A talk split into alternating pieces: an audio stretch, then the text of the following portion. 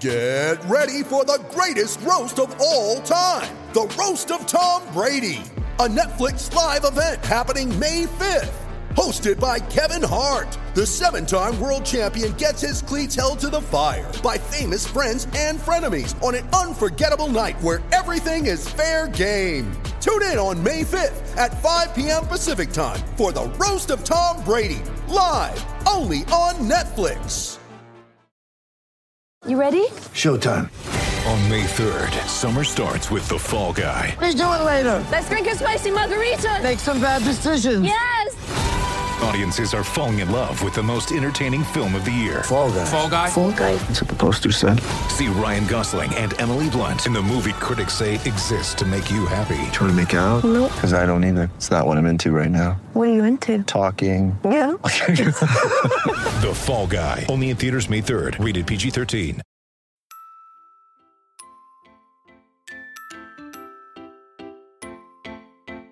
Uh huh.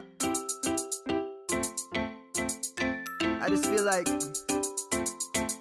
I've been around the block, ripping up fantasy stock, working around the clock.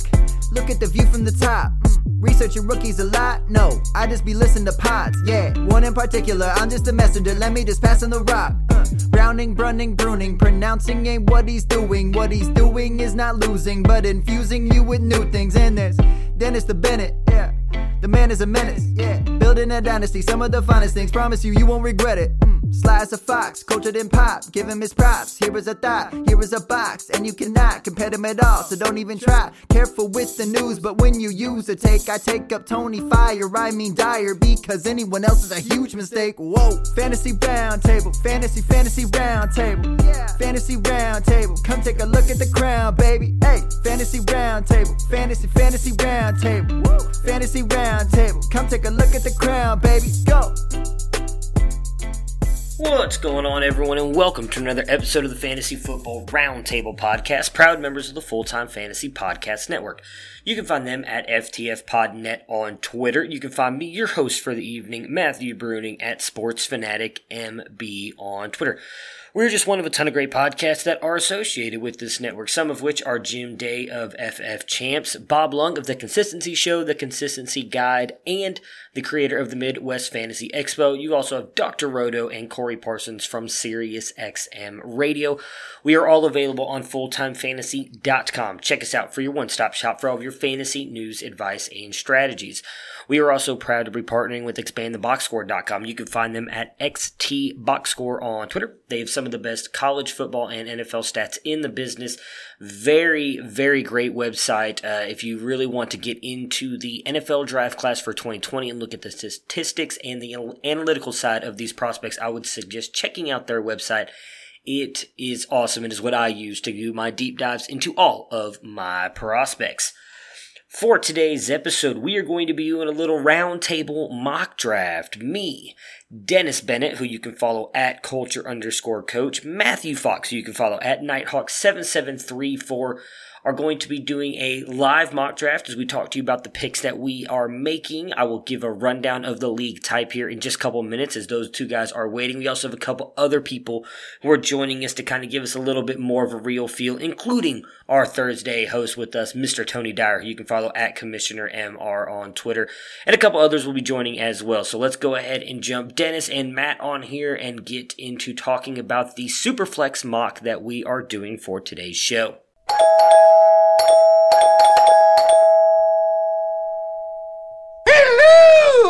And we've got Mr. Dennis Bennett and Mr. Matthew Fox joining us, as I just mentioned, for the Superflex mock. Dennis, how you doing on this beautiful Monday? Man, it's beautiful in Ohio. It's about 68 degrees, sunny, nice little breeze blowing. Can't complain one bit. Yeah, you're stuck inside all day, right? Unfortunately. Well, at least at least I got a job to go to. That's very true. Matt, how you doing uh, up there in beautiful Colorado on this wonderful Monday? Doing pretty good. It's uh, 72 here right now. I got all the, the windows open, which is nice. Went on a little uh, walk at lunch and in the middle of a, a, dynasty startup, and we get to do a mock draft tonight. So it's uh, nice to think about happy things for a little for a change. Yeah, it's uh, getting even closer to the NFL draft as well, which I'm pretty excited about. So I mentioned in the intro, um, as I was doing the intro, uh, Matt here went above and beyond and got even more people to join.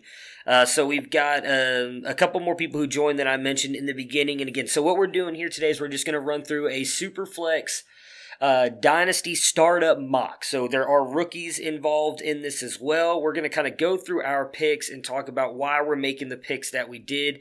So Matt, uh, I'm sorry, Dennis is sitting at 1.1, so he'll obviously talk about his picks first. Matt will be picking at the 1.7 spot, and I'm picking at 112. Uh, we're going to get through as many rounds as we can in this episode. I, I don't want to commit to a certain round, may talk a little bit longer about certain picks than others, uh, but we will finish doing uh, the rest of these as well. Uh, probably on Thursday's show, we want to give you guys like a full idea of what we think a Superflex startup mock will look like. We've got it set at, uh, I have it at 16 rounds here. That will be expanded in just a second before we start this up. Uh, but uh, that's that's really it. So I'm excited to jump in and let's go ahead and start the mock with Dennis on the clock. I did forget to mention we are doing uh, 17 rounds altogether. So again, I don't know if we will uh, complete the full podcast live in a bunch of different episodes, but we will do 17 rounds and eventually recap it. I will actually post a poll as well on Twitter, at least for the three of us, on, on who we are voted has the best team between the three of us. But Dennis is on the clock at 1 1.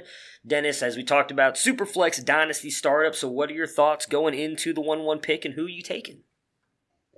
Well, I, I took the 1 1 spot because I want, I, I don't spend a lot of time drafting from here, so e- even in startups. I'm usually in the middle or the back, and so I, I, thought, well, let me see what kind of team I can build from the one-one. Uh, in my most recent startups that I've been in, uh, there's been a lot of Patrick Mahomes and uh, Lamar Jackson, and probably rightfully so, going uh, at the 101. I look at, you know, I'm a, a running back early guy, and when I'm in the top four or five picks, I like to go running back. But in this case, given the shelf life of a running back, I, I think it does kind of push me when we've got talent like Patrick Mahomes and Lamar Jackson. Um, they're probably the top two guys, and for me, Mahomes would be the the number one. And so that is actually who I'm going to go with uh, at at the 101. I'm going to take Mahomes and then see how the rest of this thing plays out for me. All right, so interesting strategy. I am not someone who I usually go quarterback early, so I was actually kind of surprised, or I was wondering when the first quarterback was going to go. So Dennis, go ahead and does, kicks it off right from the beginning of the draft. Goes one one. Patrick Mahomes, again, not a bad pick. I would say, does anybody even, for I guess both of you guys that were waiting for it to get to your pick at 1.7, Matt, is Lamar Jackson in the discussion at all, or Deshaun Watson? Those kind of seem to be like the two guys that are right up there with Mahomes, or is it easily Mahomes for you as well, Matt?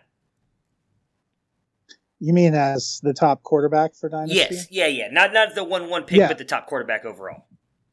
Yeah, I I think Mahomes for Dynasty. I was just uh, looking at rankings for this upcoming year, and I think based on what he did, um, I would give Jackson the nod at least to start going into 2020. But for Dynasty, I feel like Mahomes and his playing style is probably likely to have a longer and and more prolific career uh, than Jackson. I think there's been a lot of concern about the hits he takes and what that might do to him long term, and I think those are valid uh, concerns.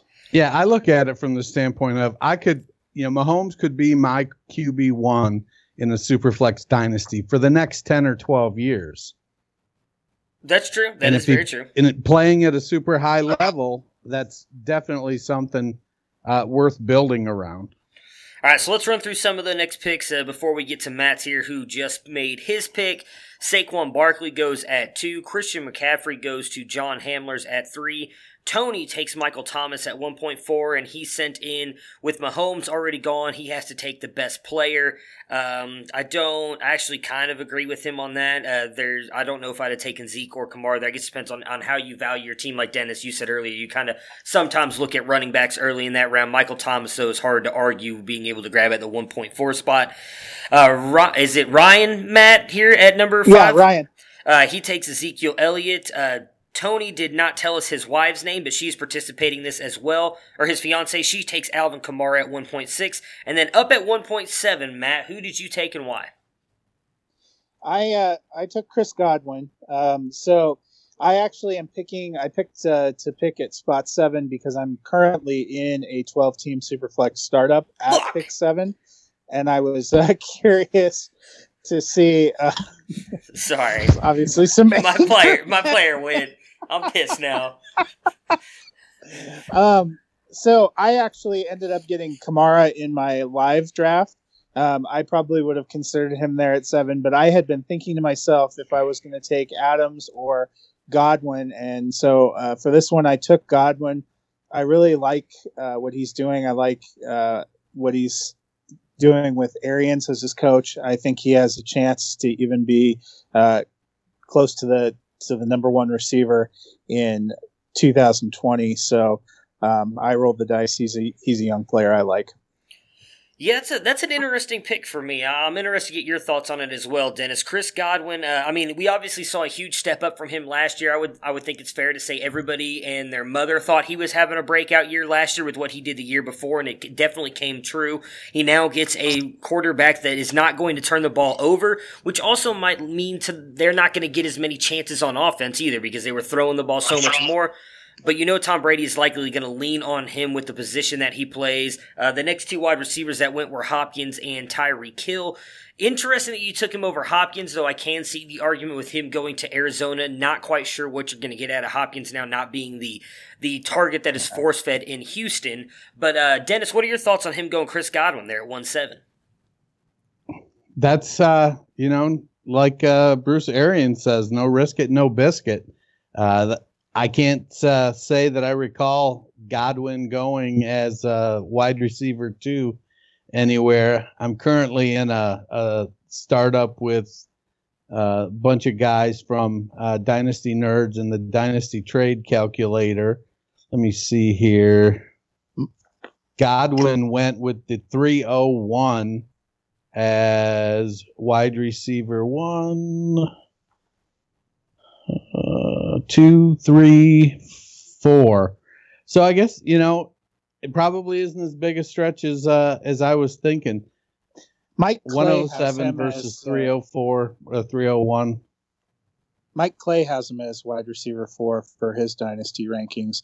I, I mean, I like DeAndre Hopkins. I was tempted to pick him, but with the shift to Arizona, I'm not sure that I like his dominance there as well because they're a team that has some more weapons. So that kind of swayed it for me. I almost picked Davante Adams. Um, that was my second I'm, choice. I'm glad you didn't because I was going to have to curse again here. So after uh, you took Chris Godwin, uh, DeAndre Hopkins went at 1.8, uh, Nick Chubb went at 1.9, who's who I was hoping to grab. He seems to be falling toward the back end of every draft. I think he's going to do great things here in this Kevin Stefanski slash Gary Kubiak run system they're going to bring to uh, Cleveland. So he's he's the guy that I'm really trying to target in a lot of my drafts. Uh, Tyreek Hill at 110, uh, then Daniel Tobin at 111 takes Lamar Jackson.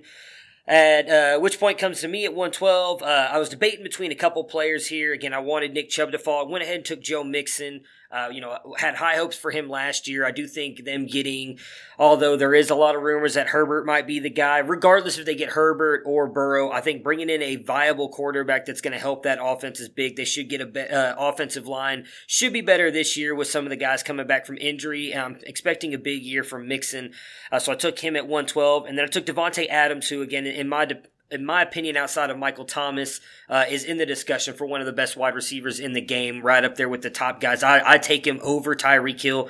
Um, I see your argument for Godwin, but I would probably take him over Godwin just because he's a little bit more proven. Uh, but outside of that, I, I, don't have an issue with any of the other guys I've gone. I'm, I'm actually kind of glad that he fell to me. Do either one of you guys have any issues with my two picks before we move on to what's going on in the second round? Nope. No, uh, not a fan of Mixon, but Yeah, well, already knew that. Yeah, I mean, it was either him or Cook for me, and I was, uh, you know, I I just can't trust. Uh, uh, I just can't trust Dalvin Cook to stay healthy. Who actually ended up going at pick two two to Daniel Tobin. Uh, so he starts off Lamar Jackson and Dalvin Cook. Julio Jones at two three. Aaron Jones at two four. We've got Josh Jacobs at two five, and that puts Matt back on the clock at two six. So what are we thinking here at two six? Oh, okay, all right, nice and quick. You go ahead and take Deshaun Watson. Why'd you take Deshaun Watson? Uh, for me, I, I still think he's the number three quarterback uh, for Dynasty. In my actual Superflex startup, I waited on quarterback and I have some uh, case of the sads. So I decided in this one to uh, to to hit quarterback early. Um, you know, I think there's probably four or five guys that would be worth getting in the top two or three rounds. If you don't get them, I, I'm usually content to wait uh, a little bit longer. I don't think there's as big of a spread down at the bottom, but Watson uh, is a guy I really like. I think he's still going to be good despite losing DeAndre Hopkins, and there's always an outside chance he ends up uh, with New England. wow, I wasn't expecting that last part to get thrown in there. Uh, I like the pick. Uh, I'm I'm all on, all on board Deshaun Watson, even without uh, Hopkins there. I would think you could make the argument that he needs to be uh, even better now with Hopkins gone, with the with the limited talent he has around him. So I love the Watson pick there for you, uh, Dennis. You have anything you want to add on the Watson pick before we continue moving on? No, I think it's a great pick. I, I have seen some uh, some people making the case for Kyler Murray as the QB three. I did think I about think- going him.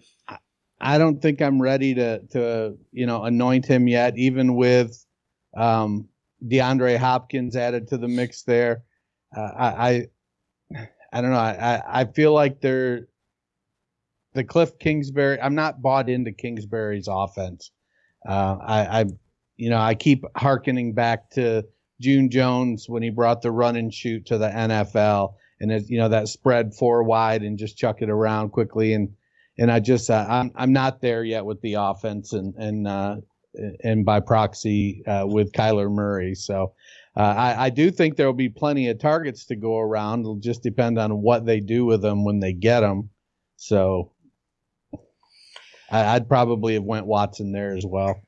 Yeah, I I know you brought up Murray. I was actually thinking about going him there at uh, at the turn just to try and get my quarterback. But I, I do think, especially with the rookies in here, there's a lot of quarterbacks that I think outside of Mahomes, and as much as it hurts my heart to admit this, Lamar Jackson, I think there's a little bit of a drop off from those two, and a lot of guys in that same range. Uh, so I am uh, going to hold off probably a little bit longer. So after he went to Sean Watson at 2 7, we had Melvin Gordon, Miles Sanders at 2 8, then Tony takes Amari Cooper at 2 9. The running backs are flying off the board here a little bit ridiculously. Uh, Tony chimes in after a big time contract. I have all the faith in the world in Amari Cooper. Having him as my wide receiver, too, is incredible. I can move forward knowing between him and Thomas, I have a surefire weekly wide receiver one. I don't know about that. I'd say every four weeks you have a wide receiver one on your team and Amari Cooper, but I know I'm not, I'm not, uh, not, I should not be talking about Amari Cooper. I, I let, you know what? Dennis, Matt, you guys both big fans of Amari Cooper. What are your thoughts on Tony taking Amari Cooper here at 2 9? It's a Well, little the- high. You know, wide receiver seven. We got guys still on the board. Uh, Mike Evans, Kenny Golladay, Cooper Kupp, Keenan Allen, Courtland Sutton. So I think he's he's definitely in the mix there. It just comes down to who do you like. If your guy, if Cooper is your guy, you, you know, I, I don't really fault it. Yeah, I mean, I like Amari Cooper. I don't think it's terrible. It's probably a little high for me. There are a couple other guys I would probably have gone for over him. Um, but, you know, when you have a guy you like, sometimes you uh, make that big home run swing. So I had a couple guys I was eyeing here at the two twelve. Well, twelve. Before before you talk about your two twelve, let me give it real quick. So after he took Amari Cooper, Leonard Fournette at two ten, and then Mike Evans at two eleven. Go ahead. So I was aiming for either Miles Sanders or Leonard Fournette. And through 22 picks, we've had 12 running backs come off the board. Uh, so now I look at it and my top running backs available are Derrick Henry, Chris Carson, Todd Gurley, on Johnson, James Conner, Devin Singletary, Austin Ekeler, David Montgomery, Kenyon Drake. And honestly, Drake is probably the highest, uh, unless I'm looking at some of the rookies there. So I don't think I'm ready at, at this point, not knowing a landing spot. I don't think I'm ready to invest in a rookie running back. Uh, if we knew where some of the where Dobbins or Swift or Taylor had landed, then I'd probably be hoping one of them were available here. Or if one of them was not available, that would have caused Sanders or Fournette to drop down to me. So I'm going to end up switching. Uh, is this a tight end premium? It is not. It's just regular tight end scoring. Even so, there's what three or four tight ends that typically are going to be difference makers. It's a one tight end league. Uh, do I grab one of the top three and, and go with a set it and forget it with Kittle or Kelce or or Andrews is my guy? Uh, wide receiver still on the board. I think I actually like the wide receivers better, and I'm going to play a little bit of chicken with uh, with the running backs. We have what one, two, three, four, five, six, seven, eight. So I'd be taking the wide receiver nine, and so I'm going to go ahead and take Kenny Golladay. I think Golladay is a, a wide receiver one this year. Matt Stafford's back. Uh, they'll have a little more diversity with uh, Hockenson being there and healthy for the whole season. Uh, on Johnson, Bo Scarborough, uh, it seems uh, Ty Johnson. They've got they've got a good stable of running backs. Kerryon takes the next step and can stay healthy. It's going to provide a really solid running game. They also brought back Amendola and uh, Marvin Jones, who had a pretty bad injury, but he's back this year. And then signed Geronimo Allison. So there is some depth there in Detroit. So I feel pretty confident that Golladay, he's the alpha there. He's going to get He's going to lead the team in targets, lead the team in catches, probably lead the team in touchdown receptions. So I'm going to go Golladay there. And then because I don't like any of the running backs available and I've decided I'm going to play chicken, my initial reaction was I was going to play chicken with my second quarterback. Well, now I'm going to sit down and, and go, well, I think I'm going to go Dak Prescott with my second quarterback. Now I have two top five quarterbacks.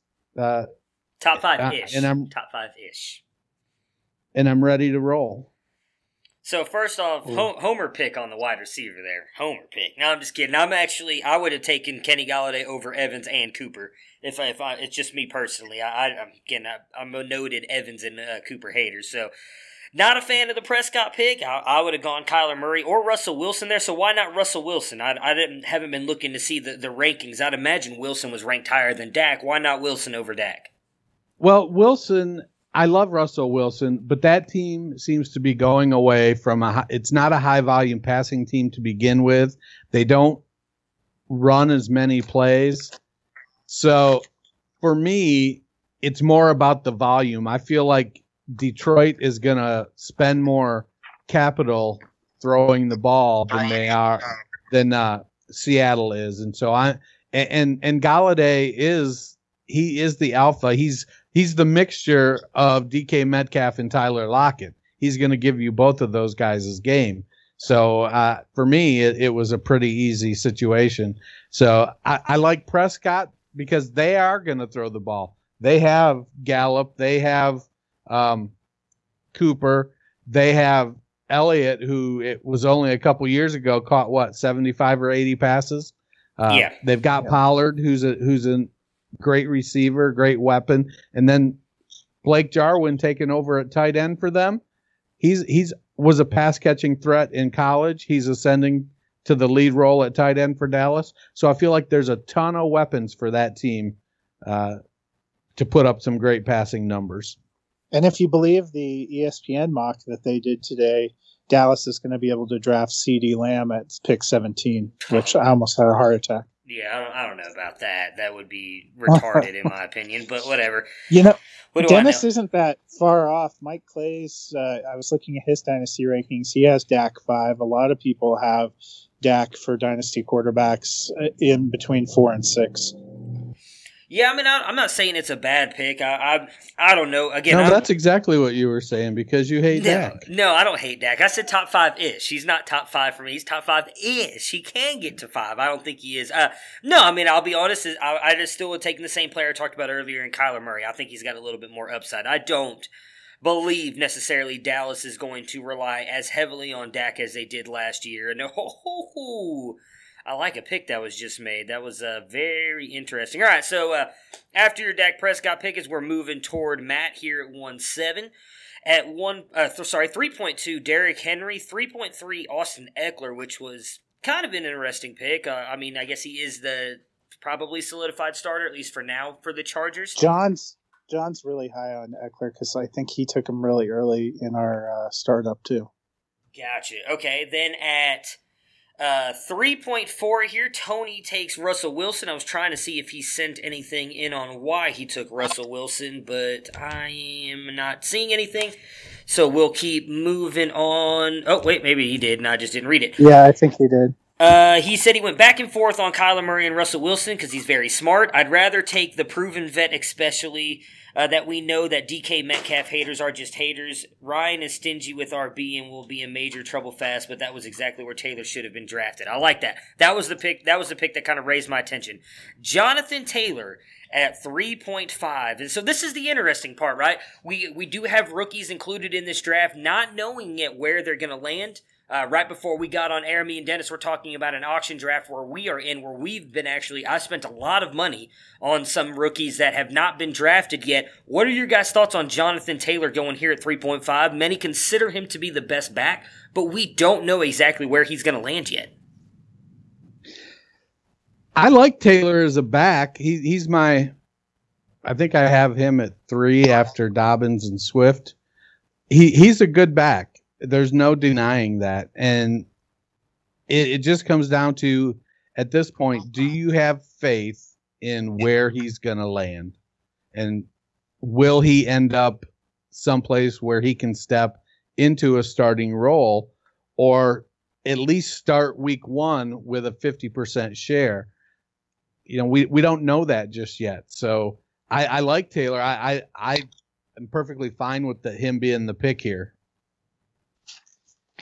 Yeah, I, I think it's tough uh, for me a little bit doing rookies uh, right now because you know not seeing where the landing spot, but he does seem like a phenomenal talent. And um, Ryan, uh, I play with him in quite a few dynasty leagues. He is a very shrewd, uh, very strong player, uh, but one that's not afraid to take a big swing, uh, and that's kind of what I think we saw there. Yeah, I mean, I like the pick. Uh, already do not like Tony's fiance. She took Kyler Murray, who I was really hoping to take here on the turn. And then we get to Matt, who you took Courtland Sutton. We're just uh, Homer picking this draft up. So why'd you take uh, why'd you take Courtland Sutton here at a three point seven? Um, I really like Sutton. Um, I think uh, he developed great rapport with Drew Lock down the stretch. Denver has a real dearth of receiving options behind him. Uh, we've seen him be able to dominate no matter who is quarterback. I mean, if you can put up incredible numbers with Joe Flacco and Brandon Allen as your quarterback for three quarters of the season, um, I have a lot of faith in you. Um, I, I just think he's a really dynamic player. I have Drew Lock maybe higher than some people. I think he can be a top 20 quarterback this year. And I'm all aboard the Sutton train. I love Courtland Sutton. Yeah, as do I. I'm just I'm just giving you crap. I know I've, I feel like I probably mentioned this a million times on this podcast at this point, but uh, me and Dennis last year called for a huge breakout year for him uh, for for him this year. I, I love Sutton as well. I do think it's a good pick for you uh, to especially have him as your wide receiver two, where he has that chance of being a wide receiver one. Obviously, a lot of that's going to depend on Drew Lock. Uh, I like the pick. Uh, at 3.8, Cooper Kupp at 3.9. Unfortunately, with the computer drafting, they took Antonio Brown. Um, I guess that is what it is. Maybe someone would have been stupid enough to do that. You never know. 310, George Kittle. Then at 311, Daniel Tobin took Travis Kelce. Put me back on the clock at 312. I went ahead and took Devin Singletary. I wanted to kind of shore up my second RB spot at the moment. Uh, there was a couple other guys I thought about taking a bigger hit on. It was a possible rookie uh, but Devin Singletary proved it last year. I, I, they didn't end up bringing in Melvin Gordon where a lot of people thought they were, so I do think it's going to be the Singletary show for sure. Injuries scare me a little bit here, but uh, having him as my running back too, uh, I like that. And then I am going to take Keenan Allen at uh, 4 1 to kind of give me another wide receiver here. As Dennis was saying earlier, he's playing chicken with running back. I'm just going to go ahead and play chicken with quarterback at this point because uh, really only what six of them have gone at this point. So I'm just going to keep uh, keep hoping some of these other guys fall to me. So that puts Daniel Tobin back on the clock here at 4.2. But what are your guys' thoughts on my uh, picks there on the turn of Devin Singletary and Keenan Allen? I'll let you go first, Matt. What are your thoughts? Um, I like the Singletary pick. Uh, I think he's really poised uh, to take a step up. Their whole offense, I think, got better with Diggs uh, coming in and joining uh, Brown and Beasley. We think Knox is going to take a step up with uh, New England a little bit in flux and the Jets and the Dolphins in various stages of rebuild. This is a real prime year for Buffalo, and I think it speaks a lot to their confidence in Singletary that they haven't gone out and added anybody to the backfield now. I would imagine they'll probably pick up someone at some point in the draft, and if they end up, they don't have a first round pick. Um, so, uh, you know, I don't think they're going to take one of the top guys. I think it speaks to their confidence. They're a team that wants to run. The only thing I still think that's a drawback for all Buffalo running backs is their goal line running back is Josh Allen. Yeah, I I think the downside with Singletary is that I don't know if the sense we we want to believe that they're bought into him, that they're sold on him, and I just don't. I that I still have questions about that. So I feel like they're they're definitely going to bring somebody in, and if they were to take one of the top five running backs in on day two, it wouldn't surprise me one bit. So I, I kind of pause a little bit waiting for for what's going to happen. That was probably why I passed on him uh, back at the other turn because I, I do like him. I just I'm not I'm not hundred percent sold.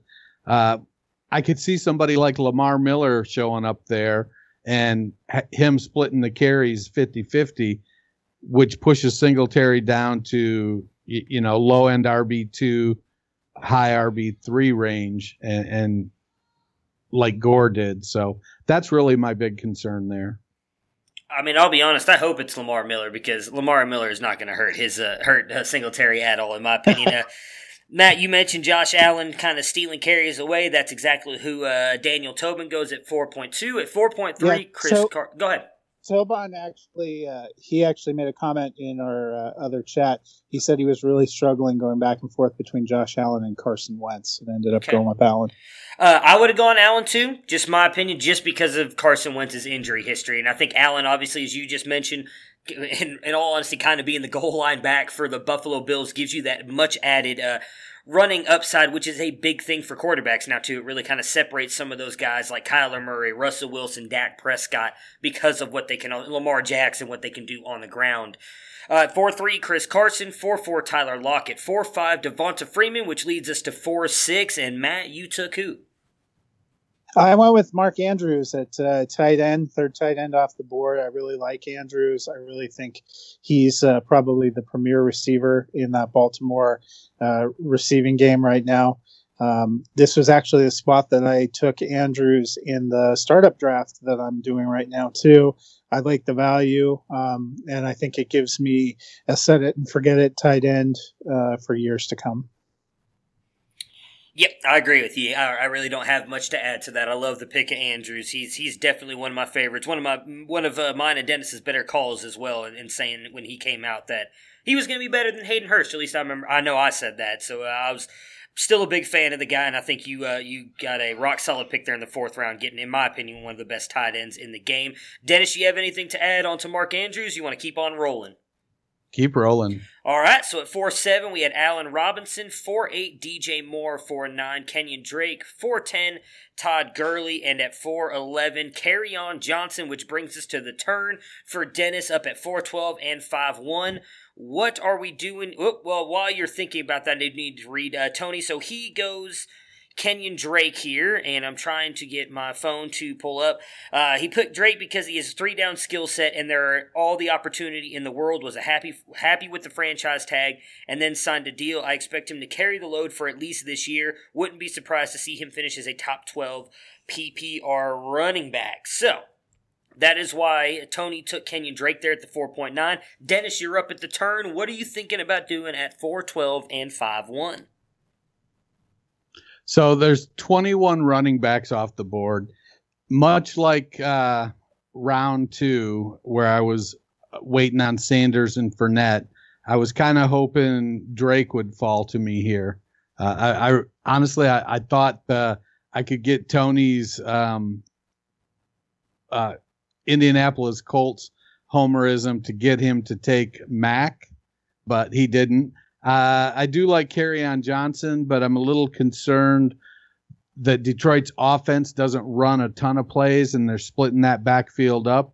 And so since I have Golladay, who's the alpha running back, I don't think I would have taken Johnson if he was there. Um, I'm still a guy who is, you know, the big difference between Todd Gurley and Lev Bell for me it, it besides Bell has Adam Gase, but Bell has been generally healthy now. He's not dealing with a, a long term arthritic condition that's sapped a lot of his strength, a lot of his his quickness. So I'm going to go Bell as the 22nd running back at the 412 and as my RB1. We know he can catch the ball. He's a good running back. Uh, the Jets seem to be putting some free agency capital into their offensive line. And and I'm a I'm a believer in Sam Darnold as a, as a, a prospect. So I, I feel like, uh, and I mean, who the hell do they have at wide receiver? My, my exactly nobody. So yeah, that, that's, we thought it was is, rhetorical. My bad. you know, Rashad so, Perriman. How dare you? he's definitely listed as a wide receiver. Um, so I, I, I, I like Le'Veon Bell uh, at, at this point, low end RB two, and then I'm going to double tap the running backs, and I'm going to go with a young guy with David Montgomery. Uh, he had a down season as a rookie. The jury, in my opinion, is still out. I know he's got a, a a lot of people who don't like him. He does. He did spend a lot of his rookie year uh, hopping around too much. He needs to plant that foot and go and take the four yards when it's there. Um, you know, he's a guy that's not going to give you uh, a lot of 60 yard runs, but he'll give you a lot of nine yard runs. And, you know, those add up. They eat the clock. Uh, they score fantasy points too. So I went with Montgomery as my RB2. Yeah, I mean, I like both of them. I can't hate on taking a guy like Le'Veon Bell in the fourth round, and you know I'm a big Montgomery fan as well. Uh, I'll be interested to see what he does this year with Chicago. I have a feeling things are going to be changing. We heard, uh, uh, my, was it uh, was it Pace came out? Orlando Pace, I believe, came out the other day and said that uh, it will be an open competition between Foles and Trubisky. So that may speak more better. Ryan Pace. Ryan Pace. I'm sorry. Uh, that might speak uh, that might be good things for David Montgomery as well, and hopefully kind of opening the run game a little bit more yeah. with him. But I do agree with you, Dennis. At times he, he tended to bounce around a little bit more than he should have last year. He just needs to kind of take what he is given. Matt, what are your thoughts on those before we start uh, moving forward into the fifth round? Yeah, I thought that was uh, good too. I was actually eyeing uh, Montgomery if he came back, so um, I think that's a good pick. That was a, a guy that that I think has some potential that's maybe been forgotten about. And uh, you know, Le'Veon Bell, one of my favorite uh, fantasy players. I have a lot of shares of him. I hope he's better this year.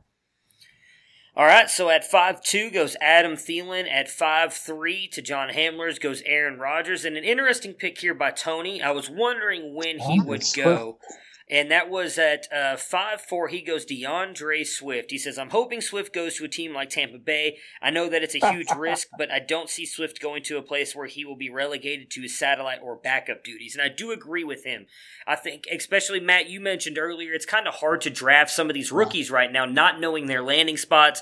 But I would say, in at least in my opinion, and I could be very proven very wrong by this, I do think guys like Jonathan Taylor, D'Andre Swift, and J.K. Dobbins, there is no way they're landing on a team as a backup running back. I do think they're likely going to get drafted by RB needy teams. So those guys are, in my opinion, guys you can take a shot on. D'Andre Swift, in my opinion, is the best running back in this class. So a lot of people have been saying there's a thought he may end up go to, say, Kansas City. If he goes to Kansas City and he is the best running back in this class, like I think getting that guy at 5.4 is an absolute steal. So that is one of the the upsides about drafting in a league like this as early as you are, is you can get you can get steals early, but you also could get screwed royally if D'Andre Swift say ends up with sh- the Chicago Bears, as we were just talking about with David Montgomery, uh, and then uh, just kind of gets relegated to nothingness. At uh, 5.5, we had DJ Chark. 5.6, Carson Wentz. And then you son of a bitch. All right, I'm ending the podcast now. I'm not even going to continue. I was hoping he was going to fall to me, but uh, Matt, who did you just? Uh, you know what? I can remove that pick. Actually, remove player. Matt, you're on the clock at five point seven. Who are you taking? I took Baker, the touchdown maker. I thought for sure you'd take him at the last turn, Matt, just to make sure you got him. no, you Well- know, I, if this was a real draft, I might have reached, but because it's a mock draft, I'm actually trying to do a different strategy. I do try to get Baker on all my I teams, actually, but go ahead, I Matt. think, Ba- I think Baker's going to have a rebound year. I think we've seen a couple of times now teams that are really hyped uh, struggle one year and then kind of bounce back the next year. If you look at the Vikings in 2018, they had a lot of hype and a lot of pressure after signing Kirk Cousins, and they took them a while to kind of gel and to get together, and they missed the playoffs that year. But then last year, they came back and put together a pretty decent season. I think there's too much talent on Cleveland for them not to get it together at some point. Um, and so I'm just hoping that that this is going to be a year. I actually, when I was doing quarterback rankings for 2020, I put Baker uh, QB 12 right on the fringe of QB one. So I, I'm really hoping he ends up there. Yeah, I mean, uh, obviously, as a huge Browns fan, I'm hoping he has a bounce back year as well. Uh, I am a little bit worried. I talked about this on, on the Browns show that I do yesterday. With them not having any actual like training camps and everything, is what looks like we're not going to get. It does worry me a little bit bringing in a whole new offensive system, a whole new offense that Baker is going to have to learn now for the third year in a row, having to learn a brand new offense. It does worry me a little bit. Uh, I know they're getting to, you know, quote unquote do virtual learning of these offenses and everything, but being out there at practice with the, a lot of the other players and everything and learning that with them and the coaching staff is a lot different. I do think that's going to hurt a lot of these teams that have the new coaches like the Browns, the Cowboys, uh, the Carolina Panthers. Not being able to kind of get these game plans installed in person could really hurt them this season. Uh, so that is one fear I have for Baker, but I do, I'm with you. I'm leaning more toward him having a bounce back year and looking more like he did his rookie year uh, than we saw last year. At a 5.8, we had James Conner, 5.9 Tyler Boyd, and then 5.10 T.Y. Hilton. Uh, so that puts Daniel Tobin on the clock at 5.11, which then puts me up at the turn. Uh, okay, my God, man, I hate every single one of you motherfuckers. All right, so Odell Beckham goes at 5.11. Uh, so I guess do how you know what? No, I can't do it. I can't do it yet. I was gonna take a Take quarterback. Kareem Hunt. I was gonna take Matt Matt's favorite player, Kirk Cousins, but I think I am going Oh, to please, pass God, at the moment, Reach. and I am going to take. Uh, you know what? I'm going to keep playing chicken with uh, with these uh, running or with quarterbacks. Here. I'm going to go Deebo Samuel at five twelve. Uh, I do think he's likely going to be the one, or at least uh, if Jimmy Garoppolo is still going to be the guy. I, I do think he's a steal right there. And then I'm going to do something that I've seen a couple other people do because I don't want to miss out with him. I'm going to take my guy, J.K. Dobbins. I do think Dobbins is going to end up on a team and be the guy. There's been a lot of mocks putting him in a place like Tampa Bay. Uh, regardless of where he goes, I think he's going to be an absolute stud in the NFL from everything I saw him do at Ohio State. So again, me getting a, a starting running back, in my opinion, here at the 6.1 who has a shot uh, to be at, at worst, I think, a, wide, a running back two I, I, I like that pick for me. That's who I'm going to take. Uh, so, what do you guys think about Deebo Samuel at 5'12 and Dobbins at 6.1? Since I started with Matt last time, I'll go to you, Dennis. No, I like Deebo. I'm a big fan of Deebo. Uh, my my concern with the 49ers is passing volume and with Kittle taking so much passing volume and that uh, that running game, it's shown that they're not hesitant to give 40 carries to the running game when it works. And Shanahan is really good about making that running game work. So I like Deebo, huge fan of Deebo, have quite a few shares of Deebo, but uh, I think I'd have pro, you know, what uh, Tobin just went DK Metcalf. Yeah. I feel like Metcalf would, would have been the better receiver over Deebo. Uh, I just feel like Metcalf is going to get more targets um, than Deebo will targets and carries. So uh, I don't hate the pick because I love the player. Right. Uh, I just have concerns about the volume. So I'll be honest. I thought about Metcalf. For me, it was it was between three players, the three wide receivers. It was Metcalf, Gallup, and Samuel. For me, the reason I went Samuel, I agree with you. Metcalf is likely going to get more targets, but what Kyle Shanahan does with Deebo Samuel and moving him all around the offense, even using him in the running game, is why I went with Samuel because he is just such a versatile weapon. He was injured a lot last year as well, which I think limited his upside, yet he was still kind of in talks with what he did at the end of the year and in the playoffs as a guy who could have been the wide receiver one of this class with the Metcalfs and the AJ Browns. Uh, so that's why I went him. I just think he's got a little bit more versatility. Love DK. As you know, he was my wide receiver one of this class last year. Uh, but I do think his upside is somewhat limited in something we discussed earlier with Russell Wilson and that offense not necessarily airing it out as much. And I think Tyler Lockett a year back, hopefully healthy, is also going to take a little bit more away from DK as well. Uh, Matt, before we move yeah. on to the rest of the uh, sixth round, do you have any thoughts on Samuel and Dobbins? No, I liked I like the uh, Samuel pick. I think he could end up uh, taking a, a leap, kind of like what we saw with uh, Sutton last year. So um, I like the potential there, um, and I think I feel the same way as you do about taking him over DK Metcalf. I think Seattle, you know, they they're talking about playing Dissly and Greg Olsen too.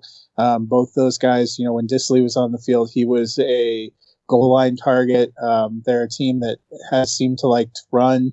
Um, so I, I, think there's a lot more competition there with Emmanuel Sanders moving on. Um, you know, there are a lot of guys in the San Francisco receiver core that people have had high hopes for at different points in time that have never really materialized. Samuel, the way they moved him around and used him in different facets, I, I think he's going to be a real weapon for them. Yeah, the one big thing that scares me with Samuel is I've seen some mocks, uh, I've seen a lot of mocks of San Francisco now with the extra first round pick taking a guy like Jerry Jeudy or CeeDee Lamb. And if that happens, that's definitely going to affect Samuel's stock some, in my opinion. But I, I still like the pick. Uh, so you were just mentioning a DK Metcalf. He did just go at 6.2 to Daniel Tobin. At 6'3, Calvin Ridley. At 6'4, Mark Ingram. 6'5, Michael Gallup. And that put Matt up here at the clock at 6.6. Who did you take, Matt? I took Juju Smith Schuster, and um, I know wasn't a great year last year, um, but it's hard, I think, for people to remember. He's only 23, going to be 23 years old when this season starts. There are rookies that are coming in um, that are still that age or older than him. Um, you know, there was a reason he was a huge you know first round dynasty pick last year. I still think with uh, Ben Roethlisberger or something closer to a competent passer in uh, in Pittsburgh, and the way we've seen Diontae Johnson and James Washington kind of develop, they can get the running game going. Um, you know, they added Ebron at tight end. That's going to make it harder for people to to key in on him. He also struggled with injuries a little bit last year. I think he's a player who is getting a little bit too steep of a discount. Yeah, uh, I'm with you. I, I, really like the pick, actually. Um, and, and one thing that um, has kind of been floated out there here as of late is that the uh, Steelers may not bring him back. He, for those of you who may not remember, I believe he was like a third or fourth round pick in the draft a couple years ago. Uh, so he could actually be a free agent, I believe, after this season. So he may be playing for a new contract with a different team or even for Pittsburgh. I did know one of the Pittsburgh Steelers reporters, and I can't remember who his, what his name is at the moment, uh, said that there's been a lot of talk in the Steelers organization that they will not bring Juju back. And I'm with you, Matt. I think he has a huge bounce back year. Uh, not only did he have incompetent quarterback play last year, he dealt through dealt with a lot of injuries. So I do think that affected him. Dennis, any thoughts on uh, on Juju, or do you want to keep on rolling? Uh, no, I like the Juju pick. Uh, I I expect Juju to bounce back. I think uh, healthy Ben Roethlisberger for one last hurrah uh, is really uh, going to make a difference for him this year. Diontae Johnson and, and James Washington both play very complementary roles to Juju, and so uh, for me, it's clear that he's the one who's going to get the he's going to get fed this year. All right, so after that, at 6.7, we saw A.J. Brown. At 6.8, Matt Ryan. At 6.9, Tony took, uh, where do we go? Stefon Diggs. Uh, he said here that, uh, where, where am I going at? Never expected Diggs to fall this late. Uh, love him in Buffalo's offense and to add another young elite wide receiver to my group. So that is uh, his thoughts on that. He also said something about he's he doesn't love waiting on QBs this long, which I do kind of also understand because I have yet to take a QB at all. At least you have Russell Wilson right now, Tony. So you got that going for you. We are waiting for John to make his pick at 6'10. So as we're waiting for that to happen, uh, I'll start with you, Matt, since you're a little bit further into your picks than uh, Dennis is. How do you like your team so far? Do you think it's shaping up pretty good? You're waiting a little bit on running backs, as uh, well Dennis was up until the last round. So, how are your uh, what are you feeling about the running backs coming back around to you, and your thoughts on on that uh, that running back pool getting a little bit uh, shallow? Do you need running backs to win? I I don't know. You know, uh, the NFL tells you no. So yes, I guess you would technically be correct correct on that with the way the NFL thinks. Uh, no, I mean, there were a couple of times where I looked at backs and I liked other picks uh, better. And, you know, I, I feel like everybody pounded running backs. A lot of people pounded running backs pretty hard early. So um, I'm just going to try to make the best team I can make in other positions. You know, there's, it seems like uh, when you do drafts like this, there's always one position that gets a little bit of a, a short shrift. And uh, for me, I guess it was running back. I just I liked some of the value at receiver and a tight end. Um, you know, and I got my quarterbacks uh, for Superflex. So we'll see uh, what I'm. I'm just gonna have to hope that I find some diamonds in the rough or get some people there's still some some good choices out there. I think the added mix of pulling in rookies that we haven't seen drafted um, has added more running backs getting pulled in because those, you know, there's three on the board right now that you would typically see at the top of the rookie draft. Um, in the startup I'm in right now, we are doing a separate rookie draft post NFL draft. Um, so you know, I think it changes things a little bit. Um, but there's some guys that I think that still have some upside that I can grab later when people are trying to focus on quarterback or tight end or, or getting receivers. All right, I, I, like it. I like it. Dennis, how do you feel your team's shaping up? You're sitting with two running backs, two quarterbacks, and one wide receiver at the moment. Well, I, I feel like after the top three tight ends, that there's from tight end four until tight end 10 or 12, there's not a huge gap. And so I'm willing uh, I'm willing to wait there. The other thing that comes up is how long, you know, do I, since it's super flex, do I go for a third quarterback? Do I go early? So I've got three really good quarterbacks, which could put me at a position of power when it comes to trying to uh, later in the season if I want to try to make a move. I I have an injury or something. Uh, with only one wide receiver, clearly I, I have felt that. Uh, hold on one second. My dog just opened my door. Because in our actual startup with Superflex, I was behind in taking a quarterback, and I was at the I quarterback run started just after me, Uh-huh. so I got decimated. I have Drew Lock and Philip Rivers. Yeah, I mean, I don't, I don't I hate don't the lock that's pick. terrible though. Yeah, I mean Rivers. I, I think it just kind of depends on what you think he's going to be able to do in Indy. I don't think that's bad to have too. Like I'm, the only reason I'm holding off, and, and we're we're I'm just going to throw it in real quick as Dennis, uh, so he can start working on his picks. So at six ten, uh, Hamler takes Matthew Stafford, and then at six eleven, Robert Woods. Uh, which puts Dennis on the clock at 6'12 and 7'1.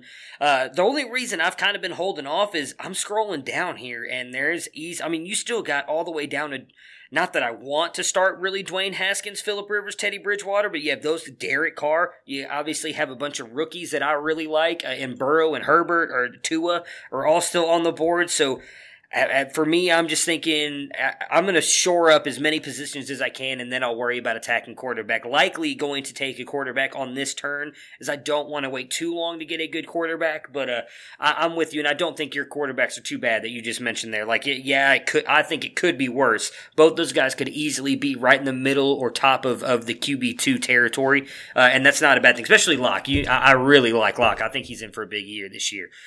Uh, so, Dennis, you just made your two picks here at 6 12 and 7 1. Uh, you went two wide receivers. So, tell us about those wide receivers. Well, first I went with uh, Terry McLaurin. That may be a little bit of my Ohio State homerism. Maybe he is going to live up to the high points that he showed last year. He he looked good last year. He looked like he belonged, um, and he looks like he's the wide receiver one in in Washington. So let's see what Rivera can do with that offense. Uh, hopefully, he can, McLaurin continues to get the opportunity. I, I, you know, I like some of the other receivers that they have there as well. I think Kelvin Harmon has a nice role there. Steven Sims has a nice role, and so with McLaurin as the the one who can be moved around, he, he's a smart player. He's fast. He's a good receiver. Uh, and then at seven one, I went ahead and since it's uh, uh, PPR, I, I grabbed Jarvis Landry. He's still vacuuming targets. Maybe he's not getting the sheer and complete volume he did in Miami, but he still gets a pretty high volume of target. And, and the one thing that he seems to have over OBJ is that he he's always on the field. Whether you know OBJ misses some time.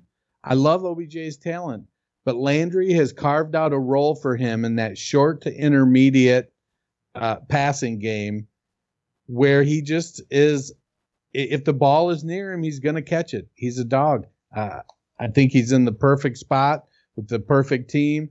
He's going to de- continue to develop the relationship with Baker, and I feel like he's going to end up with another 80 catch season. Yeah, I mean, I, I like both picks. Uh, I think Terry McLaurin is, is easily working his way into the one there in that offense. Obviously, I think for me, the only question you have on McLaurin is how much more is Dwayne Haskins going to improve if he improves this season? I think that's the only thing that's going to hold McLaurin back. Uh, and I'm with you on Landry. He clearly has the chemistry with Baker. He's going to continue. He, he's can you know he's going to his ceiling is a high upside wide receiver two and his floor is a low wide receiver two. You, you know you're getting a wide receiver two regardless, and it's him being more than likely your wide receiver three every single week. That's that's a huge steal for you. I agree. Uh, Tony Tony commented in the chat there that that is a solid steal there with Landry in the seventh round, and I agree. Matt, uh, any yeah. thoughts on those two picks before we continue moving into the seventh round? Yeah, I like the the Landry pick, especially for PPR. He's been solidly reliable. Um, I, I think some of the same thing about you with McLaurin. Um, I really like him. I like his talent. I think the biggest question is the passing game around him. I've been curious that um, you know we've seen Washington linked to possibly signing Cam Newton. We've seen them uh, that they have interviewed Tua Tagovailoa uh, because they have the second pick. Um, it seems like with a new regime, even those guys might not be sold on Haskins. And I think we, we saw a pretty good sample size. It was disappointing how little of a connection he had with McLaurin, considering that they were college teammates, right? So, yep. Um, you know, that's the only thing that holds me back. But the value, uh, he is a, a young guy that I have on, on several rosters that I really love. All right, so after Landry at 7 1, we had Christian Kirk go at 7 2, Marquise Hollywood Brown at 7 3. Then Tony came up at 7.4 and took Zach Ertz. He said the tight end position is one that he still gives value to uh, more than others. If I'm talking about elite talent and opportunity, Ertz still fits both. I know about the risk of Goedert, but I'm gambling. Man, if I can beat my opponent most weeks at tight end without worrying about it, I'll do it. And I agree with everything he said there. Ertz, I still think, even with Goedert coming on, is still probably, I think Andrews is, in my opinion, past him. I think it's Kittle, Kelce, Andrews, then Ertz, but I still think Ertz is in that top tier uh, of tight ends. So I think it's a good pick for Tony. They're getting still the last elite tight end there in the seventh round. Your guys' thoughts on the Ertz pick before we continue moving toward Matt here at 7 7 with a very interesting pick. Yeah, I think uh, Ertz is in a good spot, but he is definitely trending in the wrong direction. And as Philadelphia adds more receiving help on the outside, it does not. I, I don't think doesn't bode well for Ertz moving forward. He's going to continue to split time probably more evenly with Goedert going forward. I mean, he's a good player. I just think his window of opportunity is closing. Yeah, I like Ertz, but for Dynasty, I favor uh, Goedert, especially uh, with where you can usually get him. Um, I, I would definitely have faded Ertz out of the, the top three. I think it puts him kind of in the middle of that next tier. Um, so it's not a bad pick. Uh, he's still got a lot of name value. He's still got a lot of potential. It'll be interesting to see what Philly does in terms of adding to its receivers. So at 7.5, we saw Marlon Mack. Then we saw two rookie wide receivers go Jerry Jeudy at 7.6. And Matt, you took CeeDee Lamb, which is an interesting pick for me with some of the other guys on the board. Maybe it's a very smart pick. Why did you go CeeDee Lamb? Um, I think he's going to go high, obviously, in the first round, um, potentially either to the Jets um, or the Raiders.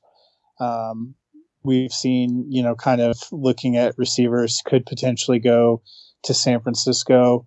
Um, there's a lot of different possibilities. I think he's uh, an incredible receiver, an incredible athlete. I've been very impressed by what I've seen from him. Um, if somehow he manages to fall to 15 to Denver, uh, you know, you you might not be able to find me after that pick in the draft because I'll be out celebrating too hard. Um, but I I like him. He took a big swing, uh, went and got a premier rookie uh, player that I like. Yeah, I like it too. He he is my wide receiver one, and I think regardless of if he goes to the Jets or the Oakland Raiders, I think he's going to be an absolute stud. Uh, I saw someone make a comparison about this on Twitter the other day, and I wish I could remember who it was because I think, and this may even excite you even more, Matt. Uh, for me, watching CeeDee Lamb play, someone said this, and I agree with him wholeheartedly. He plays like a wide receiver version of George Kittle, and the fact that he plays extremely angry as soon as he gets the ball in his hands, and I agree with that 100%. The dude is an absolute baller. I think whatever team gets him is going to get an absolute stud. It's why I hate that Dennis outbid me for him uh, in, in our auction draft. I just couldn't pay $34 for him. I wanted him badly, and I was hoping people would let me take him at 30, but no, no, no. Dennis, you had to come in there and outbid me, so, but I love CeeDee Lamb. I think regardless of where, I, you know, hey, you said it, not me, so I'm just going to leave that there. Uh, but I, I, love the pick of Lamb. Um, uh, Dennis, your thoughts on the pick of CeeDee Lamb before we move on to what we are now at my pick at 712? I, I got to be honest, I almost took Lamb back at the turn. It was super, super tempting. I, I thought, well, let me. If he'd have made it back to me at the eight twelve, I'd have taken him there. Yeah, it's it's a great pick. I'm gonna, I'm gonna agree with you guys on that. I'm I think I'm about to shock some people here. So uh, after at uh, 7.8, Philip Lindsay, 7.9, AJ Green, 7.10, Derrius Guice, and then Daniel Tobin at 7.11 takes DeVante Parker. So this is kind of what I was hoping for. I did not obviously in a way it did not work out for me. There was a couple guys I wanted at quarterback, such as Baker Mayfield. Actually, was thinking maybe a Matt Stafford would drop this far. I did not think Baker would drop into the seventh round. But getting to this point, there's not a lot of running backs here that I really like. There's a couple guys that are intriguing, but no one I really want. Same with wide receivers. There are two tight ends on the board that I really like. However, there's like four more a little bit lower that I think I can steal later. So I'm gonna double up now on my quarterback. So I feel like I'm getting great value here in the seventh round, and I'm going all New York, baby. I'm taking Sam Darnold and Daniel Jones as my quarterbacks. Two young guys with I think a lot of upside. Uh, I, I, I actually like both of them. I, I love to pair my quarterbacks with someone, so I am a little bit upset that I don't have a, a wide receiver or tight end for either one of those guys yet. Uh, might happen later in the draft. I do love to pair my wide receivers with a quarterback, and obviously Adams, Keenan and Allen, Samuel. Although Justin Herbert is still on the board, and there is a lot of talks about him going to the Chargers. Uh, but those are the two guys that I'm going. What are your guys' thoughts on me taking uh, shoring up the New York market at quarterback? Well, I think when I took Dak, um, my consideration that I was taking was to literally wait till later and take one of these two guys. So I, I think they're in the right spot, and they're both very good uh, quarterbacks that are on the rise. Um, I do think Darnold has a few more issues uh, as they relate to Adam Gase, but other than that, I think they're both very talented quarterbacks. Do you know Darnold is younger than Joe Burrow?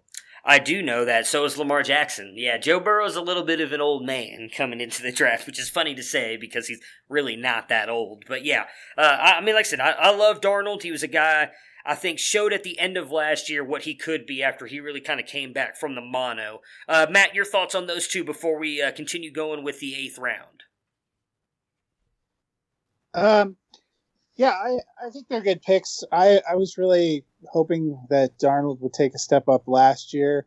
Um, you know, it obviously hasn't quite happened uh, yet. You know, maybe the the illness uh, took him out of it a little bit last year. But I thought Daniel Jones was actually one of the most pleasant surprises in that draft class last year. He looked uh, really good at times.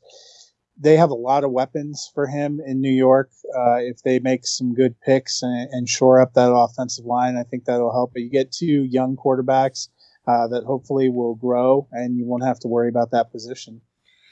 Yeah, I mean, I, I I don't know if you guys follow David Gettleman on Twitter, but he put that little uh, Kermit the Frog sipping the tea thing, but it's Daniel Jones sipping tea after uh, after everybody made fun of him last year for that pick, and he's definitely uh, proved us all wrong with that. I, I like Daniel Jones. I think he's going to take a step up, and I do think Darnold take a step up this year as well.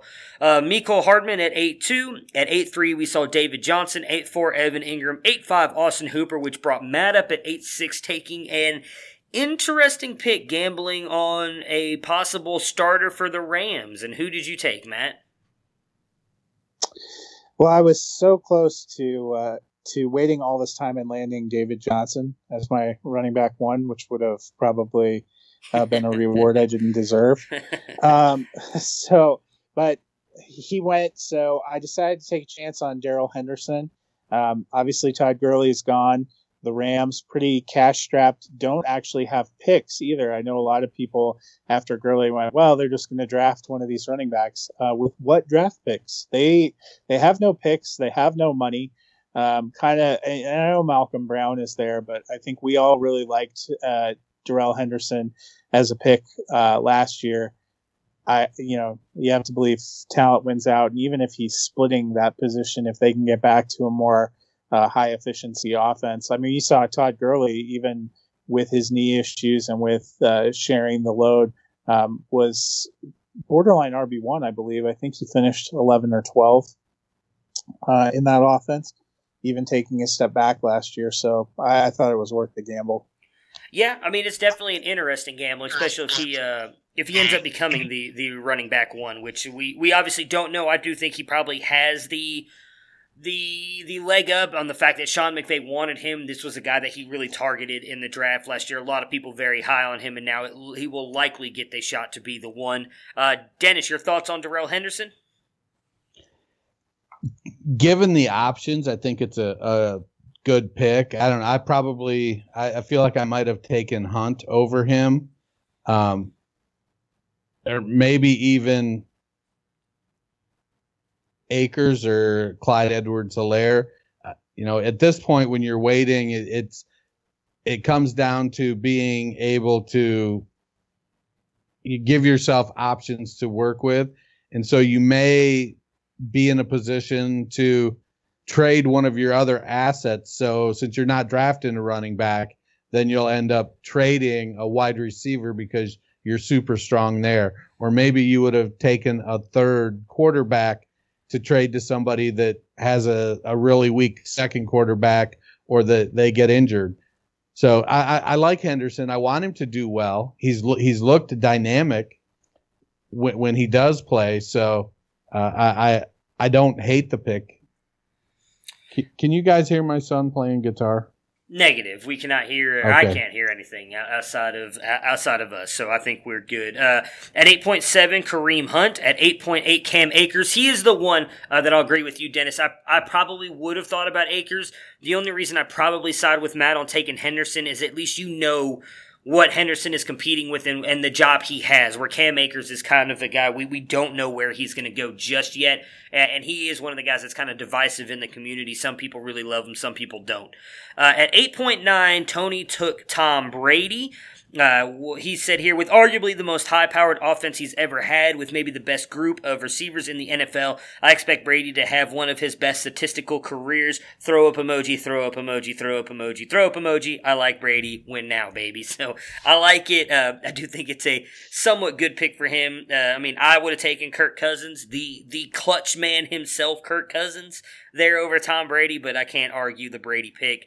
Will Fuller goes at. I would have taken Kirk Cousins too, and I. Oh my God! No. I I think Tom Brady is going to be lucky to be top 20. I honestly Stop don't think the he's presses. very good. I'm just going to let you know I'm going to clip that right now and send that to Kirk Cousins, and that's going to make his day because he knows how much you hate him, and I just the the fact that you even spoke nice words about him on this podcast, I think is is changing the whole world. I'm I'm proud of you, Matt. I really am. I'm I'm happy. I'm happy for Kirk as well that this this has happened on the podcast. At uh, 8.11, Darren Waller, which brings up Dennis here at 8.12 and 9.1. So just give everybody a heads up. We are going to run through the 10th round and then we are going to pause it for today's episode. So just about two rounds left to go for today. Dennis, who are you taking at 8.12 and 9.1 and why? Well, at 8.12, I'm going to go with uh, the last rookie running back in my top tier, Clyde Edwards-Helaire. Uh, I think there's a pretty substantial break between him and the next group, which is Ke'Shawn Vaughn, Zach Moss, uh, for me, La'Mical Perine, a couple other guys down there. So uh, I like Edwards-Helaire. Uh, he's a great pass catching back. He's explosive, if not fast. Uh, very shifty. Got good enough size. He can run the ball. Very similar to me, I think, to Devonta Freeman, a young Devonta Freeman. Uh, I think Freeman might have been faster coming out of college, but he can run the ball like Freeman did, catch the ball very well. So when I I look at um, you know part of the reason I guess I don't when rookies are included in drafts or even rookie draft picks are included, I tend to value established veterans over them. So here we are uh, at the end of the eighth round, and I'm taking the fifth rookie running back. Uh, so it, it's I, I, need to. I look at it and I go, well, I need to get some youth somewhere, and he's probably the best shot. Um, it puts me in a situation where I've got a, I, I can field a team now. I've got my two flexes. The only thing I don't have is a tight end, and, I'm gonna actually pass on the tight end. I feel like I, there's enough options at that level, uh, at the next tier of tight ends with the people who've come off the board. Well, I guess Hunter Henry and Noah Fant are there. I take all that back. Uh, I don't think I don't think either one of them are going to make it back to me. And I do think there's a clear teardrop from those guys. So that being said, I'm going to grab Noah Fant. Well, that was one of the guys I was hoping was going to fall to me. So I like both picks, obviously. Uh, yep. CEH worries me a little bit just because I don't know what NFL teams think about him. Uh, he's one of those guys that I feel like the fantasy community loves him, but it kind of seems like the NFL community is not quite as high on him as we are. So I am a little bit worried about him. But again, him being your RB three, I don't think is a is a huge risk for you. And I love the Noah Fant pick. He was actually one of the reasons why I went to quarterbacks in the last round was because I had hoped that him or possibly Austin Hooper would fall to me uh, in this round, and obviously both of them are gone. So I, I love both those picks for you, uh, Matt. Any thoughts on those guys before we keep on rolling? No, I mean I, I like the uh, the Noah Fant pick. Um, I have him in a lot of places. I think he's going to have a good year. Uh, the the running backs, I still think one. You know, when we look back at this, you know, in a month when the NFL draft has happened, one or two of these running back picks are going to look really bad because there's always a surprise team that grabs in there. But at this point in time, without knowing landing spot, without knowing path to touches, you just kind of have to go with your gut and have to go with talent. And I, you know, we had the discussion when I was making my running back picks. You're kind of at that place with established guys where you don't have a clear path to see who's going to dominate. You just have to kind of go with your gut and go with guys you think um, have the talent and have an have somewhat of an opportunity.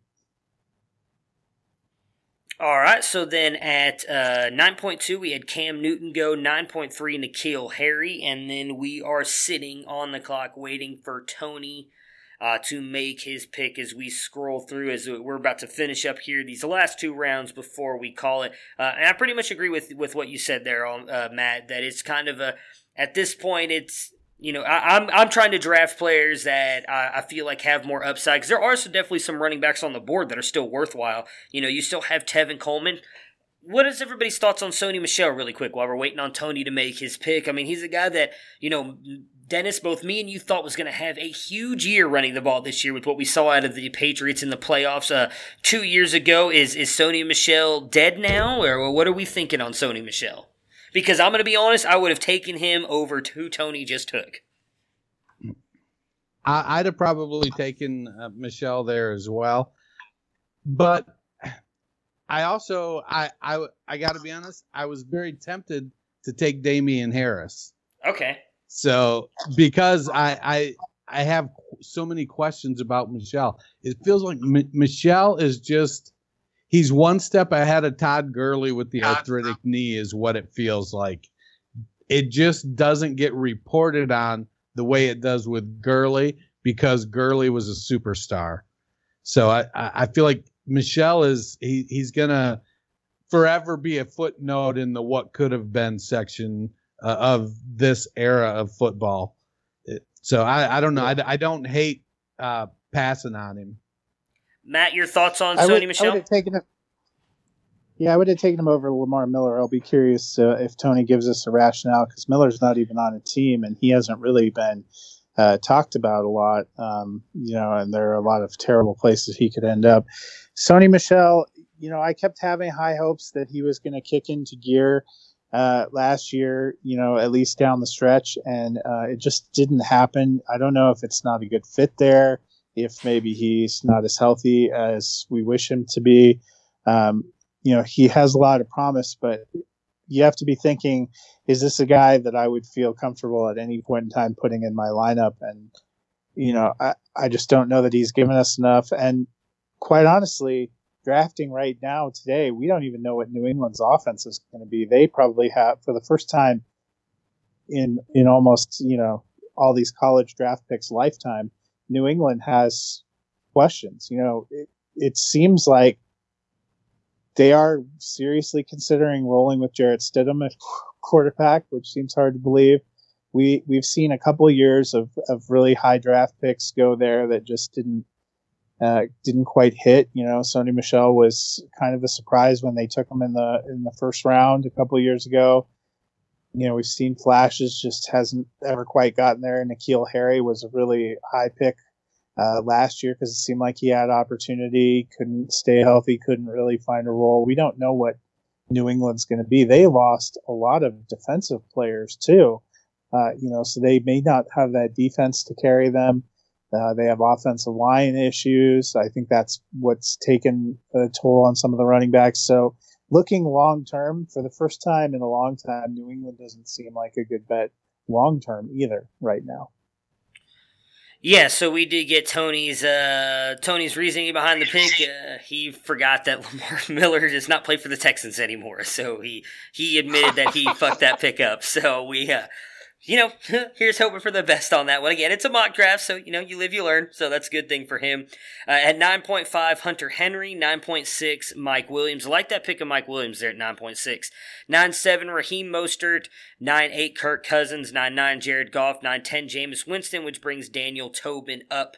Uh, and he takes Damien Williams uh, for the Kansas City Chiefs there at 9-11, putting me on the clock at 9-12. I mentioned it uh, earlier, I like to double up my guys. I still believe in Sterling Shepard, so I'm going to take Shepard there to kind of pair with Daniel Jones when I need to.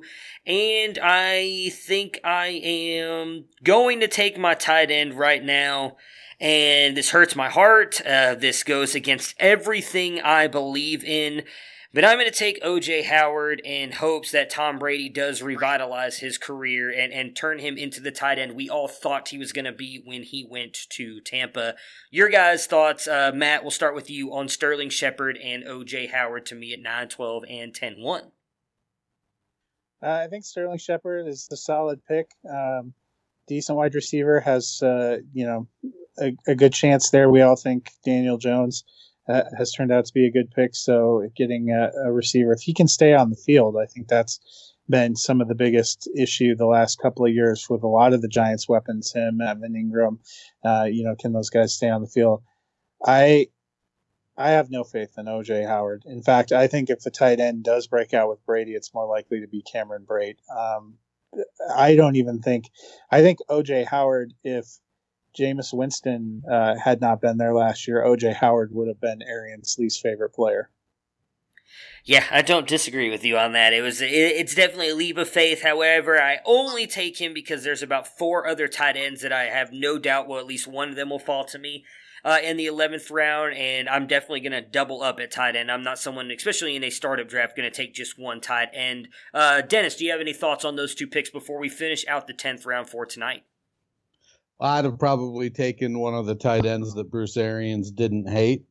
Yeah, um, that's fair. I thought about Goedert, but you know, uh, I just I'm I'm doing something different. Doing something different. Well, no, I mean there, there's I, I, like even Hayden Hurst in Atlanta is going to yeah. have an opportunity to step in. Jack Doyle in Indianapolis. We've seen what Philip Rivers can do with a good tight end. Uh, Jonnu Smith in Tennessee. My concern with him is going to be volume. If will they reel in the tighten up the reins and kind of not let him go as uh, uh, go as hard. But you know, T.J. Hockenson was there. You know, so there's plenty of good options. I think that don't have the questions that OJ Howard does. Oh, I agree with you. My my point on all the guys you just mentioned, they are way down the list here in the rankings, and I think at least one of those guys is going to fall. There's, as I said, those guys. I don't think Goedert will fall. To maybe you have a guy like Mike Gesicki, T.J. Hockenson, Tyler Higbee, Jonnu Smith, Dawson Knox, Irv Smith, Hayden Hurst, Gerald Everett, Jack Doyle, all way down I'm on that tight end list. So. tight um, that's all right. You know what? There's two tight end rookies that I like that I'll grab there in the 17th round. All right, so finishing out the 10th round here at uh, 10 2. Tobin takes Alexander Mattison. at 10 3. Brandin Cooks at 10 4. Sony Michel. And then at 10 5, Tevin Coleman, which brings us into Matt's pick at 10 6. And he takes a steal, in my opinion. Matt, who did you grab at the 10 6? Yeah, so last round I got my uh, potential running back two with Mostert, um, a guy I took a shot on. Um, you know, kind of for the same reasoning. I, I think he has a lot of talent. Uh, obviously a commit, dreadful committee situation, but um, I thought he had a lot of upside to bear with Henderson. Uh, coming back in round 10, I'm going to take my third quarterback to kind of shore up that position. I went with Drew Lock, um, not just because I love Denver, but, you know, I said earlier, I think he's poised to take a, a real step up. Um, he had a it kind of went a little bit under the radar, but the last five games of the season that he started, he looked good. He looked comfortable. Um, has a lot of time to work. Denver has cleared out all the decks uh, and made it so that he doesn't have to feel like he has anyone behind him because no fan is going to be up there chanting Jeff Driskel's name. So, you know, that gives him a little bit of confidence. Melvin Gordon comes in with Philip Lindsay. They have Sutton. They have Fant. I imagine that they're going to take a wide receiver at pick 15. Um, I think he has top 20 upside, second year player. Uh, so mixing that in with Baker and um, Deshaun Watson gives me three uh, pretty solid quarterbacks to choose from. Yeah, I, I, like the pick of Lock uh, a lot. Obviously, we were talking about him earlier. He's a guy that, had he lasted one more round, he, he might have been a guy that I would have tried to grab as my uh, QB three. Uh, I completely forgot that we skipped over your Mostert pick, so I like that as well. I, I do. I, don't know how they're going to split the carries between him and Coleman, but I, with everything we saw last year, I wouldn't be surprised if he ends up leading that backfield. If it is even a 50-50 committee, uh, he's definitely explosive enough to be a good uh, running back too. Uh, Dennis, your thoughts on Mostert and Lock before we knock out the rest of this tenth round?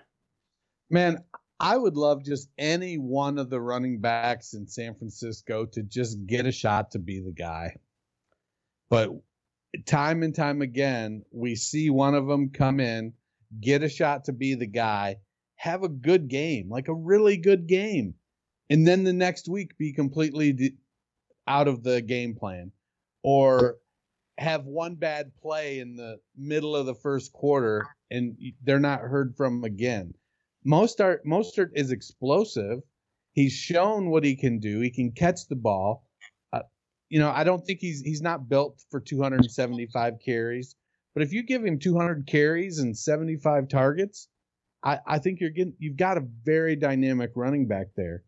It, it's just uh, you know that system where they just slot people in and yeah. you know, I could go there and, and, gain 900 yards. I think running that system.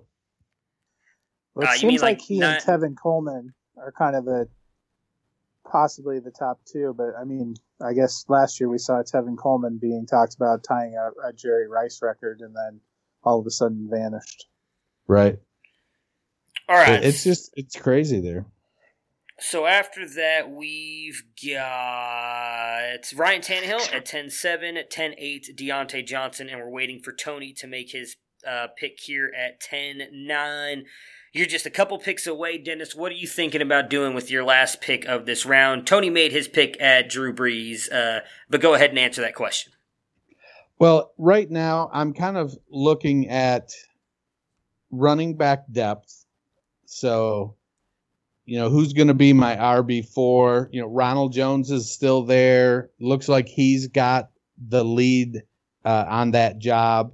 You know, there's talk about Matt Breida being pushed out of San Francisco. I don't know if I want to uh, mess with anything there. Rashaad Penny's available, but he's probably not going to do a whole lot this season coming off of that late season injury last year you know, Damien Harris is there, Tony Pollard is there, Justice Hill is there. Those are all guys that uh, have some interest for me. Um, you know, I'm tempted to go with another tight end. There's there's good guys. There's Gesicki. There's Hockenson, um, Higbee. I think Jonnu, Irv Smith, Hayden. So there's lots of good tight end options. So I'm probably going to go ahead and pass on tight end. Um, good depth at receiver. You know, you took Sterling Shepard, but didn't take Darius Slayton. Uh, I don't see. I didn't see Slayton go off. He, I mean, I think Slayton is the best receiver there. Um, you know, the Curtis Samuel, Alshon Jeffery, uh, one of my favorites, Preston Williams.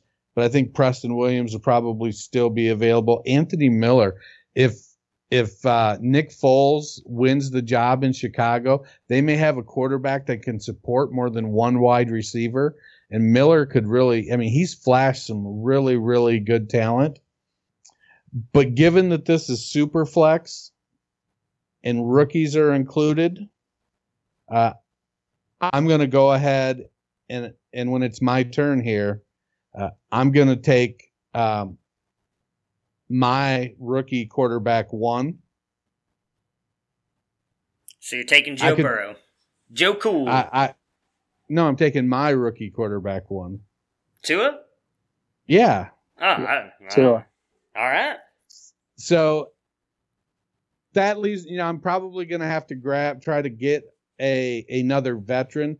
Uh, I, I, if Drew Brees was there, I think I would have taken Drew Brees.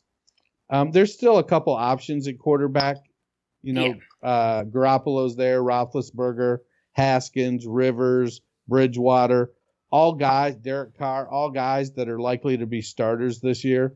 Uh, for and, and so those options are there.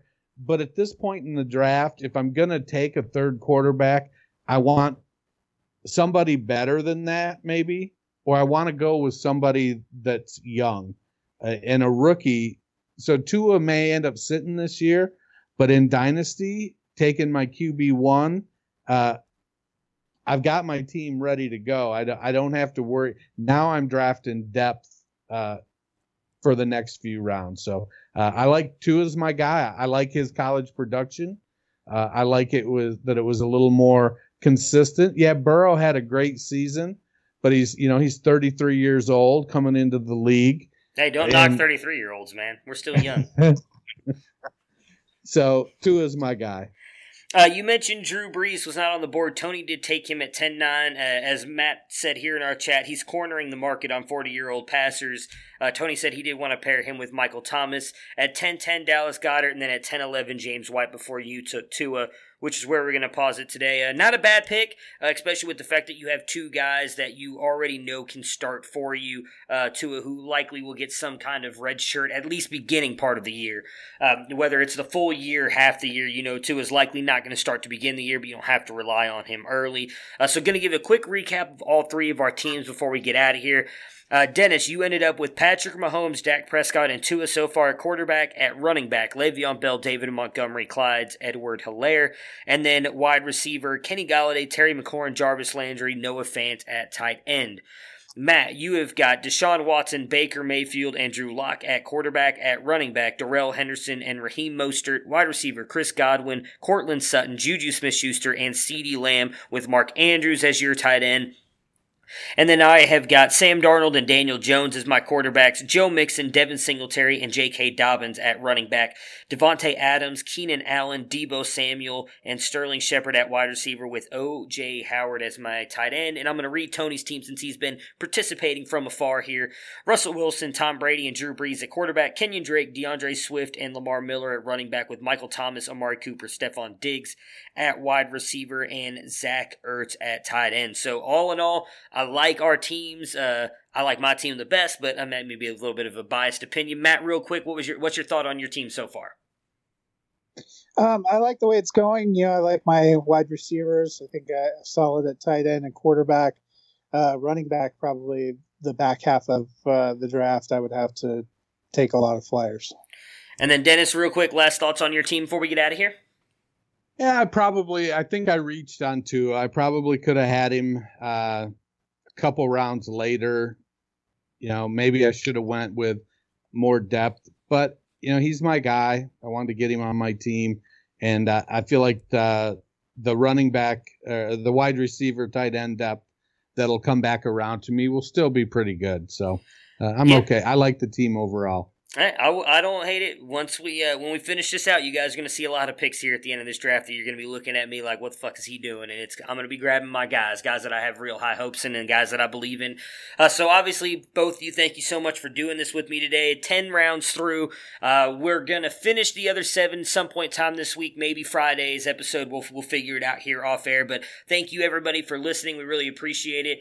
Uh, I mentioned at the beginning of the show, if you guys have time, please rate and review uh, the show and follow Dennis at culture underscore coach on Twitter and Matt at Nighthawk7734. Hope you guys like the new intro as well. We really appreciate Gabe for setting us up with that. Uh, it was a really cool thing for him to do that for us. Uh, and we will talk to you guys again later. Right on. Have a great week. Prepare for glory!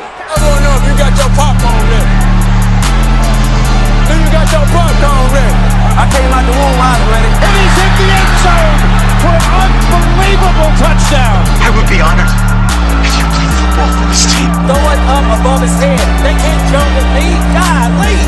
Oh, they tackle him at the 40-yard line. Who can make a play? I can. Who can make a play? I can.